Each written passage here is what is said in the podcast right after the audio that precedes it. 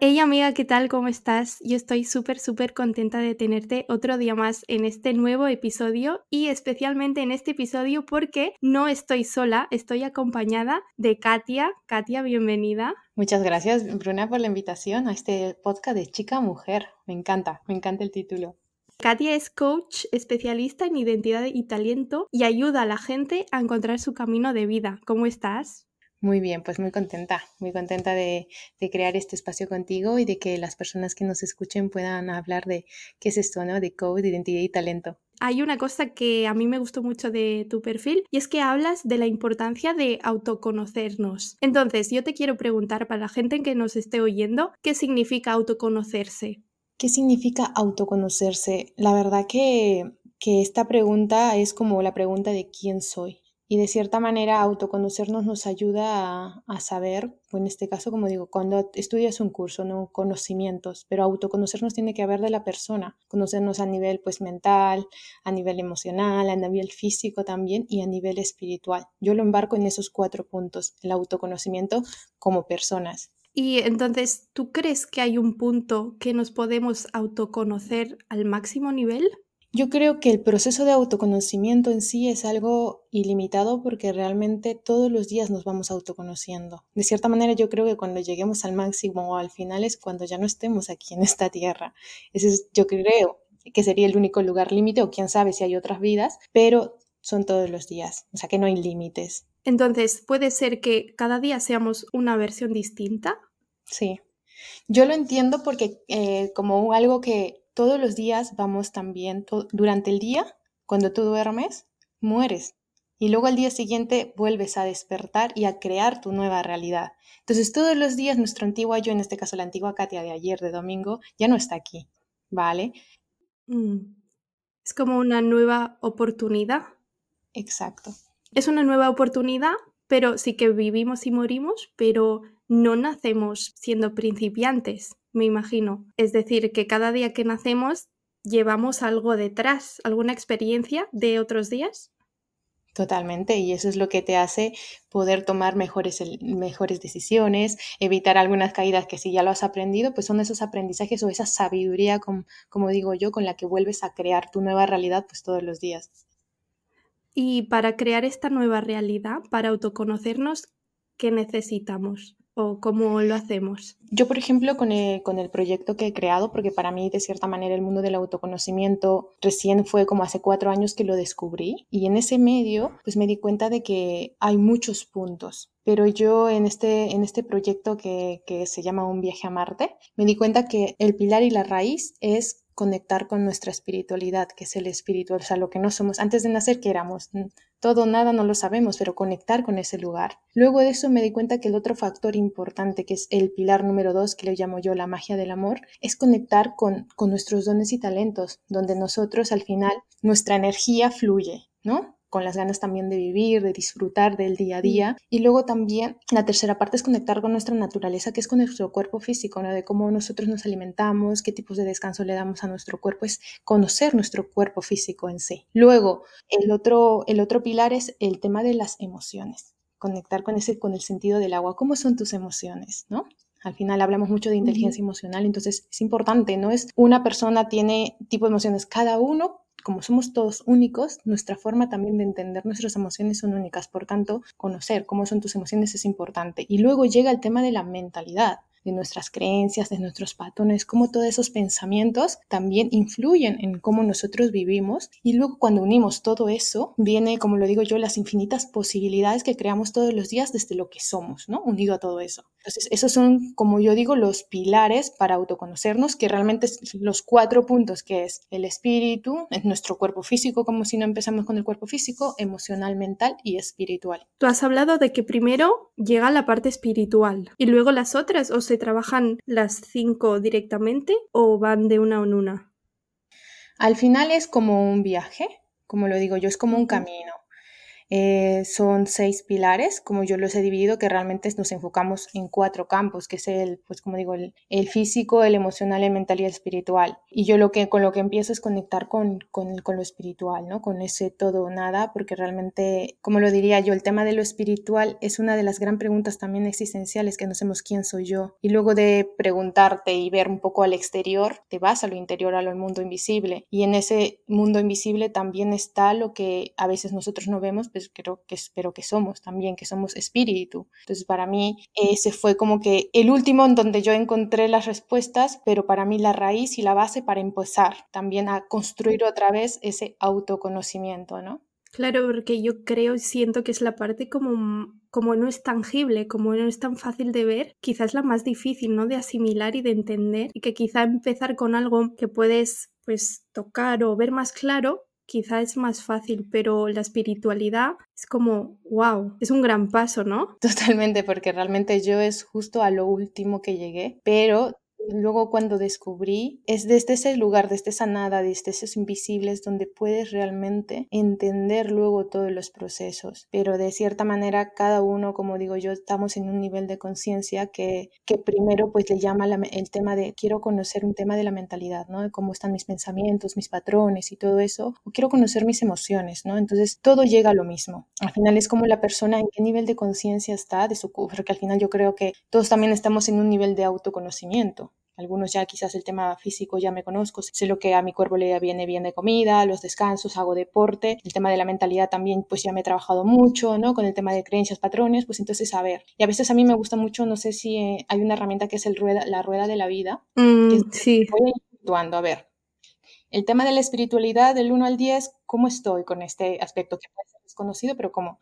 Luego, por ejemplo, la energía del amor, como te digo, del 1 al 10, ¿cómo estoy con mi energía? Porque la energía tiene que ver mucho con lo que todos hacemos, como si realmente estamos poniendo en práctica nuestros talentos, si estamos haciendo algo que nos gusta, entonces eso es la energía, ¿no? Como yo me despierto todos los días con una energía del 1 al 10, cuando voy al trabajo del 1 me gusta, entonces ¿y qué necesito para aumentar o mejorar? Y luego con el tema de la naturaleza, que es el cuerpo físico, del 1 al 10, ¿cómo está mi cuerpo físico? Si está un 5, pues entonces hay cosas que hay que mejorar ahí, ¿no? Mi alimentación, deporte, descansar más o buscar algo que a tu cuerpo le ayude a también a, buscar su mejor versión. Y luego con la mentalidad también. Entonces, es como esa rueda de la vida, ¿no? Esos seis pilares, tú puntuarlos del 1 al 10, ¿cómo estás? Y poco a poco tú, desde el tiempo también y el espacio, ir aprendiendo cada uno de ellos. Y al final es la unión de esos cuatro puntos que algunos también le ponen como tres puntos, cuerpo físico, emocional, mental, cuerpo físico, emocional, mental, espiritual, pero al final que somos tanto lo que vemos y lo, lo, que no vemos, ¿no? Yo me imagino la persona que va como subiendo escalones y el último escalón es como espiritualidad, la ascensión o el subir, sobrepasar pues las necesidades como más básicas de comer, de tener un buen cuerpo y cada vez que vas como subiendo escalones llegas a un nivel moral o espiritual no superior, pero, pero bueno, estás más concienciada quizá en este tema, ¿no? Totalmente. Justo ahora con lo que me decías, también me hablo un poco también de los chakras, ¿no? Que el chakra raíz, que tiene que ver con mucho lo, lo básico, ¿no? La raíz, la, la tierra y luego el, el, sacro y todo esto, y al final es como seguir subiendo y aprendiendo, ¿no? También está ahí lo de la mentalidad y demás, entonces es justamente eso. Pero al final, como digo yo, el inicio y el fin siempre está en lo que no vemos. Y de cierta manera yo tomo mucho la importancia de la espiritualidad porque a mí en especial me ha hecho crear una base más sólida para poder empezar mi autoconocimiento desde ahí, desde lo que no veo, porque al final desde lo que veo a veces pues tenemos la tendencia de ver lo de fuera, pero no lo de dentro. Entonces, para mí el autoconocimiento más sólido y más coherente es desde lo que soy por dentro, lo mm. que no se ve, lo que la gente no ve, pero que yo me estoy trabajando para luego mostrarlo al exterior. No, no es ir de fuera hacia adentro, sino ir de dentro hacia afuera.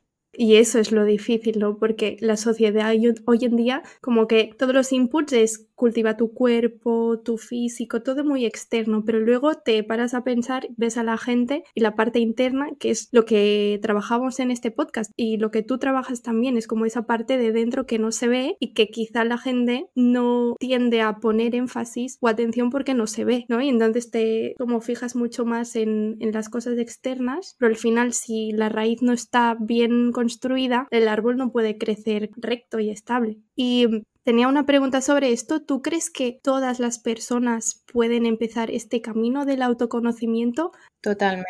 ¿Hay alguna como barrera o alguna necesidad para empezar o todo el mundo, todo quien esté escuchando esto puede empezar a trabajar y si pueden, ¿cómo lo hacen? ¿Qué tips o qué estrategias pueden hacer? Has hablado de la rueda de la vida, ¿hay alguna cosa más que pueden hacer? Yo creo que todos, todos los seres humanos podemos autoconocernos y límites no hay. Los límites yo creo que también es mucho a nivel mental lo que tenemos. Y con el tema de herramientas, la rueda de la vida es una que, bueno, yo la he cambiado porque la rueda de la vida tiene que ver mucho con las áreas de la vida, ¿no? La familia, entonces es un buen punto también para empezar. Y también las preguntas, ¿no? Una de las preguntas que, yo siempre me hice, por ejemplo, cuando empecé a, a, recorrer este camino de autoconocimiento es ¿quién es Katia? ¿no? no sé quién es Katia, qué es lo que quiere Katia. Realmente todo lo que está realidad o todo lo que soy ahora es realmente lo que yo quiero o lo que o lo quiere mi familia, lo que quiere la sociedad, lo que quieren. Entonces, es ese punto donde tú eres consciente y responsable de tu realidad. ¿no? Porque al final a veces, como decimos, estamos rodeados de muchos inputs externos, ¿no? del cuerpo físico perfecto, ¿no? Que esto o, estudiar tal cosa, tal carrera, eh, llegar a tal edad, tener tanto de dinero que tienes que ganar. Entonces, dentro de todos esos roles o como paradigmas o cosas que nos pone el exterior, ¿qué es lo que realmente quieres tú? O ese sinónimo también a veces de éxito, ¿no? Muchos saben que queremos ser mujeres independientes, exitosas, empoderadas, pero dentro de todas esas palabras que a veces parecen como hasta más expectativas aún de lo que ya somos como mujeres, ¿qué rol lo que la mente quiero yo? ¿No? Y es ahí donde con esas preguntas que son tan tuyas, empiezas a conocer, decir, mira, vale, ¿qué es lo que quiero? ¿Qué es lo que quiere Katia? En el tema, pues, físico, ¿no? Realmente quiero ser flaca, eh, lo que las modelos, ¿realmente quieres verte como ellas? ¿O cómo te quieres ver tú, ¿no? El tema de las emociones también, o sea, mis emociones como quiero realmente controlarlas para estar en, un lugar y decir, no quiero mostrar mis emociones o dejar que fluyan y que la gente me, me acepte tal como soy, ¿no? O con la mentalidad o las creencias, porque al final hay muchas creencias, o sea, las creencias no todas son buenas ni malas, son solo creencias y cosas y creencias que nos han ayudado a construir nuestra identidad. Entonces, ¿cómo hago? ¿Esto me ayuda o esto no me ayuda? Es ir cada uno preguntándote en ciertos momentos de tu vida qué es lo que quieres. Y eso para mí también, al ser responsable tú de tu vida, es el camino a tu libertad. Porque nadie más que tú para saber qué es lo que quieres y a dónde también te quieres dirigir, ¿no? Entonces dirías que autoconocernos nos hace libres. Totalmente. Es, la frase. Totalmente libres. O sea, cuanto más me conozco, más libre soy. Sin duda, sin duda, yo cada vez que voy en este camino y que son todos los días, me siento más libre, sin etiquetas, como también digo yo, es que al final puedo ser todo lo que yo quiera. Un momento podría ser otra cosa. Yo, por ejemplo, en mi vida, en mi carrera he estudiado y siempre pensé que mi línea de carrera, porque yo estudié económicas empresariales, tenía que seguir en ese camino. No me podía mover porque según yo no era esa la que estaba trazado para mí. Pero luego me di cuenta, cuando yo empecé con mi camino autoconocimiento, que podía hacer lo que sea si yo me hago responsable, podía crear y ser, si quiero ser bailarina en un futuro, lo soy. Si quiero ser luego astronauta, lo soy. Pero obviamente, reaccionar hay que ser responsable, ¿no? Es como, eh, mucho también tiene que ver de la imaginación, que la imaginación es súper importante para crear nuestros mm. sueños. Todo primero está en la imaginación y luego para aquí, para poder aterrizarlos y accionarlos aquí en la Tierra. Pero es que tenemos que tener esa libertad de crear, de soñar. Y eso está cuando más te conoces, también sabes cuáles son tus, como digo, tus talentos para poder crear tu realidad. Entonces eso es muy bonito porque es lo que necesitamos y es lo que realmente creo que todos los seres humanos tienen. Sí que es verdad que, bueno, que lo has dicho, es la mente que a veces nosotros mismos nos frenamos y nos ponemos barreras cuando has hablado de la imaginación, ¿no? Yo he pensado que muchas veces los primeros límites nos lo ponemos nosotros mismos en la mente, ¿no? No puedo ser astronauta, no puedo ser bailarina porque he estudiado pues esta carrera de cuatro años de económicas y yo tengo que ser pues economista, ¿no? Y tú trabajas con mujeres y hombres, ¿tú crees que, que pasa mucho esto, que hay la barrera mental? Sí, la barrera mental es lo primero porque al final si te das cuenta, mm. curiosamente no debería hacerlo porque al final es lo último que aprendemos cuando, o sea, cuando nacemos aquí aprendemos lo mental porque lo demás ya lo tenemos integrado, es que también lo vemos en el exterior, entonces al final dices si las otras personas no lo han, y si están en esa línea de carrera sientes que tú no puedes, pero, pero sí puedes, solo que necesitas como que abrir un poco tu mentalidad porque la mentalidad es moldeable, o sea, no hay nada fijo, creemos que somos personas fijas, creemos que no cambiamos, creemos que siempre, si soy soy así, o sea, Katia es así, si Katia ve el color rojo, es rojo toda la vida. No, ese rojo mañana puede ser rosa y ese rosa mañana puede ser violeta o, amarillo. Entonces al final que tu mentalidad se adapte también al final. Vivimos en un constante cambio. Entonces, ¿cómo podemos pensar que nosotros como seres humanos somos unas personas fijas o árboles? Porque los árboles, a pesar de que no se mueven, siguen cambiando. Imagínate nosotros que tenemos esa capacidad de movernos, de viajar, de, estar por todos los lugares, que no podemos cambiar. ¿Cómo limitarnos solo a una profesión, a, alguna cosa que, que, realmente para mí tenemos la capacidad de, de ser libres, como digo yo, y poder crear una realidad desde lo que realmente uno es? Y eso es lo más bonito. Y que realmente, o sea, no podemos pretender ser la misma persona durante toda nuestra vida porque las experiencias, como somos, vamos cambiando. Es lo que decías, vivimos en un mundo que cambia mucho, entonces es imposible casi mantenerse igual, ¿no? Y estable durante todo este tiempo porque el mundo cambia, nosotros también, nos hacemos mayores, aprendemos, desaprendemos, como que no tiene mucho sentido ser la misma persona cuando tienes 10 como 20 o incluso en el mismo año puede ser una versión distinta tuya, ¿no? Y eso me parece muy bonito. Y algo que te quería preguntar respecto a esto, que me pasa a mí, y estoy segura que alguna oyente que nos esté escuchando también le pasará, y es que yo a veces no sé cómo soy, porque esto de las etiquetas es como no sé si soy introvertida, extrovertida, no sé. Cuando me tengo que poner una etiqueta, no lo sé hacer. Y entonces recurro muchas veces a mi familia o a mis amigos y les pregunto, oye, ¿y tú cómo me ves en este aspecto? ¿Tú crees que soy una persona introvertida? ¿Crees que soy una persona extrovertida? Como que recurro a la gente. ¿Tú crees que esto es normal? ¿No es normal? ¿La gente nos puede ayudar a conocernos? ¿Cómo lo ves? Yo creo que las personas al final son el reflejo nuestro también. Y de hecho que sí ayuda son momentos donde a veces cuando uno está, yo, y en mi caso, ¿no? A veces cuando pues no encuentro a veces las respuestas y preguntar, o sea, y pedir ayuda a, tus, a tu familia, es que son los que te conocen, tus amigos, entonces, y es como que realmente las respuestas que tú recibas, también tú ver si realmente resuenan contigo, porque hay muchas cosas que pueden decir y otras cosas decir, no, es que yo creo que no. Entonces, pues ahí también es una respuesta, digo, si no llegas a, a un acuerdo con lo que te diga, mira, pues tú eres, hablas muy bien, y segundo, es que yo creo que no hablo muy bien. Entonces, a ver, hasta qué punto él dice que hablas bien y tú no. Entonces, es un trabajo quizás de tener más autoestima, más seguridad conmigo mismo. Entonces, es eso, ¿no? Al final, yo creo que todo ayuda, el entorno ayuda, pero como te digo, quien tiene que elegir realmente qué palabra, qué, qué frase es la persona realmente, porque el entorno te va a dar un montón de información pero quien realmente va a elegir la información que quiere tener para ella y para que en este, en este mundo definir eh, es uno, cómo quiere definirse, ¿no? Porque al final tampoco a mí me gusta un poco el tema de, de definir o etiquetar. Yo a veces cuando me preguntan quién es Katia, yo me gustaría decir soy todo y nada a la vez. Tal cual. Una persona. ya está. Es lo único estable. Totalmente.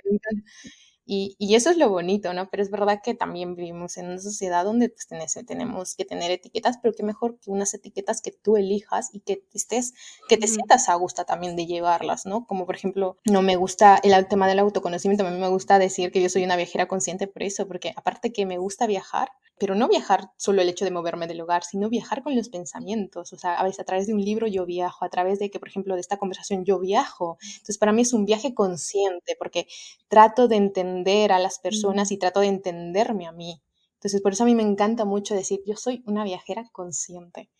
Cada persona también pone el significado a las cosas y eso también es lo bonito, porque yo para una persona viajera te puede ser otra cosa, consciente, para otra persona puede ser otra cosa. Entonces a mí me encanta porque al final yo tengo mi propio significado de lo que es viajera consciente, otra persona también puede tener su propio significado y está bien. Y, eso es lo bonito también del ser humano, que cada uno crea con su realidad y con lo que ve su propio significado de la vida. Qué bonito eso último. De hecho, yo cuando vi tu perfil pensé, ah, va de viajes. No fue hasta que lo vi realmente, vale, un viaje pero metafórico, ¿no? Y me gusta mucho esta palabra de consciente porque constantemente estamos viajando metafóricamente y estamos experimentando cosas distintas, pero esta palabra que dice consciente creo que marca la diferencia el darte cuenta ¿no? de este viaje, de estos aprendizajes o no, darte cuenta, porque todo el mundo cambia y todo el mundo evoluciona, pero no todos quizá pues somos conscientes de este camino, le damos significado, ¿no? Y eso es muy guay. Total, es que al final el ser consciente también a mí me, tiene mucho, me gusta y a veces es una gran responsabilidad, porque a veces cuando, por ejemplo, yo con mi pareja me dijo, Katy, es que tú con lo que eres viajera consciente, parece que a veces no eres consciente de las cosas. Y a mí me gusta porque cuando me dice, dije, bien, porque al final esto que me has dicho me hace pensar y entender. Y ahora ya estoy siendo consciente. Ahora que tú me has dicho que no estoy siendo consciente con esto, me activa la palabra consciente y digo, a ver, ¿en qué momento me he perdido? Porque al final, como digo yo, mm. la vida es, hay tantas cosas, del todo aprendemos y a veces de una manera consciente e inconsciente. Obviamente yo elijo de manera consciente, pero hay momentos donde también a veces hay cosas que yo no percibo y que lo, lo aprendo de manera inconsciente. Pero hay un momento donde yo elijo, sigo aprendiendo de manera inconsciente, quiero hacerlo de manera consciente. Y para mí es una etiqueta que tiene bastante responsabilidad, pero que me gusta me gusta porque dije, quiero yo aprender la vida de ahora de manera consciente y vivir el aquí y el ahora y disfrutarlo a mi manera. Entonces yo me mm. pongo esa responsabilidad porque me gusta también hacerlo así. Puedo hacerlo y decir, mira, yo quiero ser inconsciente y está bien también. Mm. Cada uno al final los resultados lo tiene de una manera distinta. Al final, como digo yo, todo lo que nos etiquemos tiene sus mm. puntos buenos y no tan buenos. No es que nada sea malo, como dicen, no todo lo bueno es bueno y no todo lo malo es malo. Bueno, y y que a veces pues podemos ser inconscientes en alguna cosa, que también somos humanas. Total. Y, nos podemos equivocar y tener eh, el día, pues el día malo, pues sí, no he sido consciente de mis palabras, perdona, he tenido un día malo, ¿no? Y como que está bien la, el hecho de poner, o sea, de, de, intentarlo y de ser consciente, pero a veces tenemos, somos personas al fin y al cabo, ¿no? Totalmente. Hay una cosa que, has comentado al inicio, tú hablas de que hiciste un cambio de carrera y me gustaría preguntarte, porque también he visto mucho en tu perfil que hablas de las crisis existenciales. Entonces, me gustaría hablar de qué es una crisis existencial y si todo el mundo la pasa alguna vez en su vida. Yo, de hecho, cuando me abrí este podcast, estaba, no sé si era una crisis existencial, pero estaba en un mini cambio de mi vida. Como veía las cosas distintas, me, me acerqué mucho a mi espiritualidad y abrí el podcast justo por eso, porque, bueno, no sé, no sé si era una crisis existencial, pero algún cambio hubo en mí. Entonces, ¿qué es una crisis existencial? Y todos pasamos por una.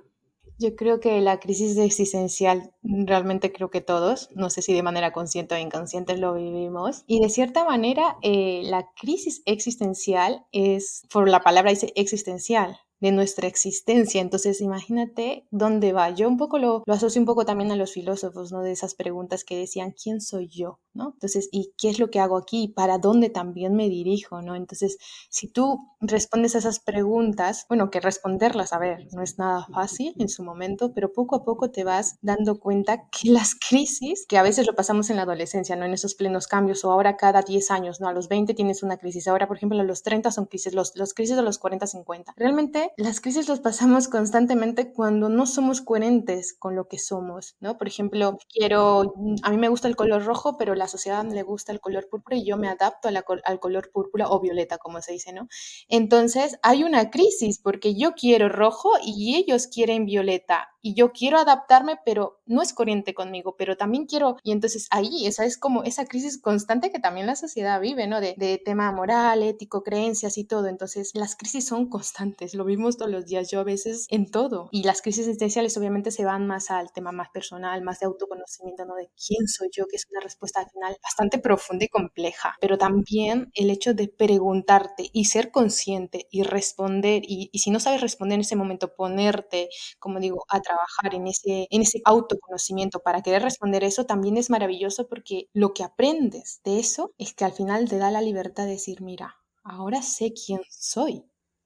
Podríamos decir que una crisis existencial es como la causa del autoconocimiento. Puede ser. Cuando tienes una crisis es como, vale, ¿quién soy? ¿No? Y quizás la, la oportunidad que tienes para conocerte un poco más. Totalmente. En el momento donde tengas crisis, o lo que sea, ¿no? En algún momento de alguna toma de decisiones o, o algún conflicto que tengas, no sé, ya sea con tu pareja, con tu amigas, con tus familias, ese es el punto de decir, ¿qué está pasando aquí? ¿Por qué hay un conflicto y qué puedo aprender de, de eso? ¿No? Y eso te obviamente, porque al final son dos personas y la persona cómo se, cómo entiende y cómo procesa toda esa información a través del autoconocimiento.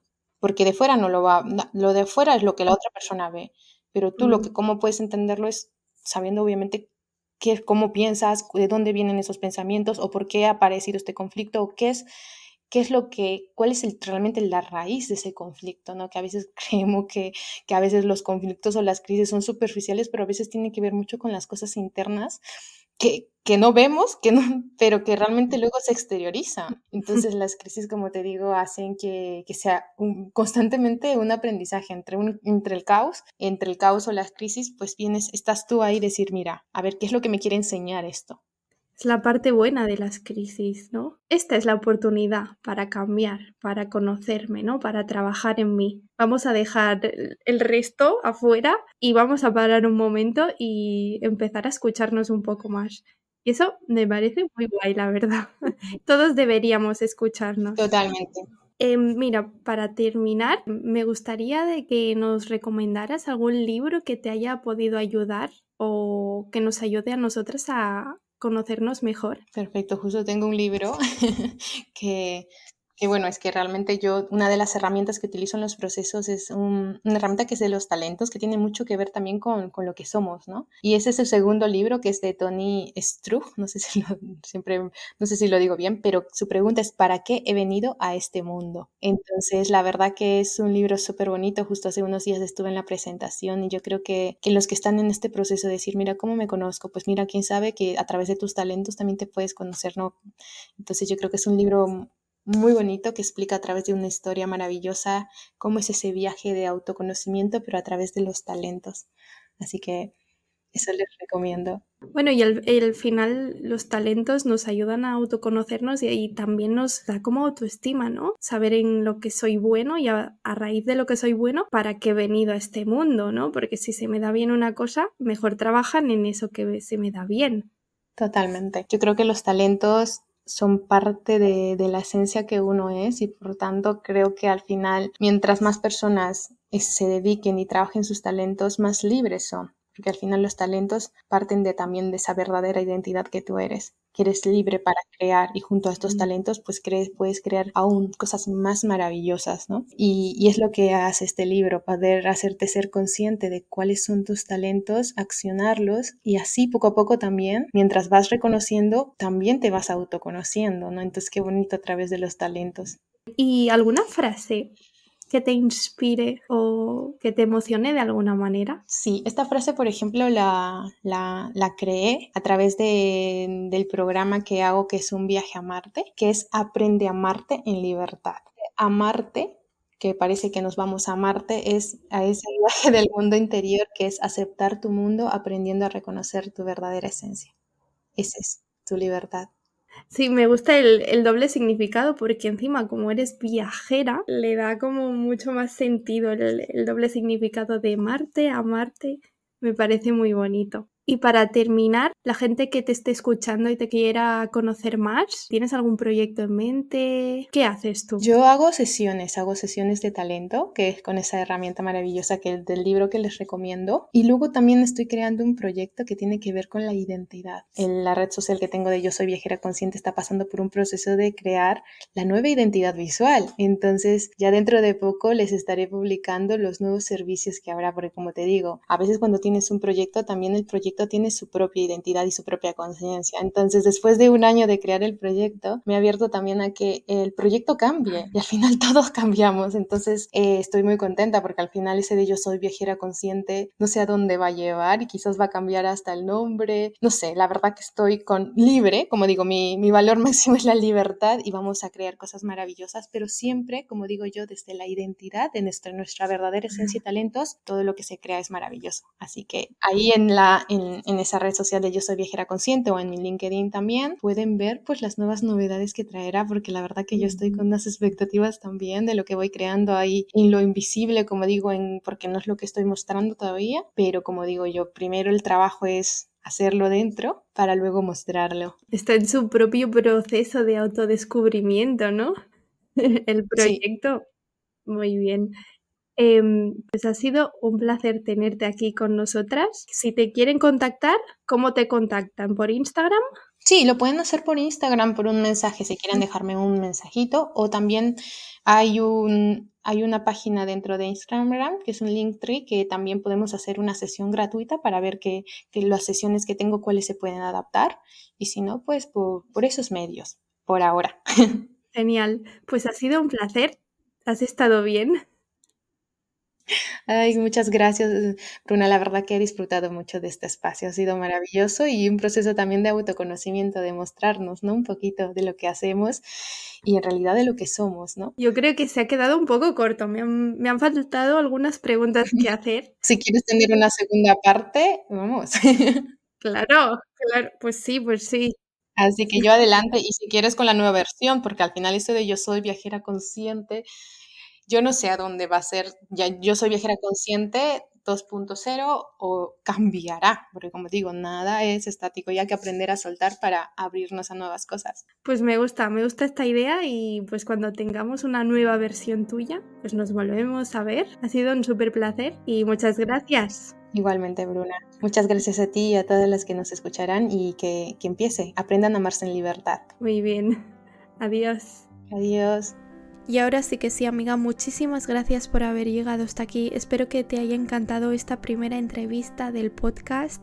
Si te gustaría decir algo al respecto sobre la entrevistada o sobre lo que hemos hablado, pues ya sabes que puedes decirme cualquier cosita por las plataformas en las que estoy disponible, que son Podimo, Spotify, Apple Podcast, Google Podcast y YouTube. También puedes seguirme por TikTok y si quieres saber un poco más del podcast y de mí, pues tienes mi Instagram que es arroba de chica mujer podcast y te recuerdo que subo episodio nuevo cada viernes a las 6 de la tarde. Un besito y nos vemos en el próximo episodio.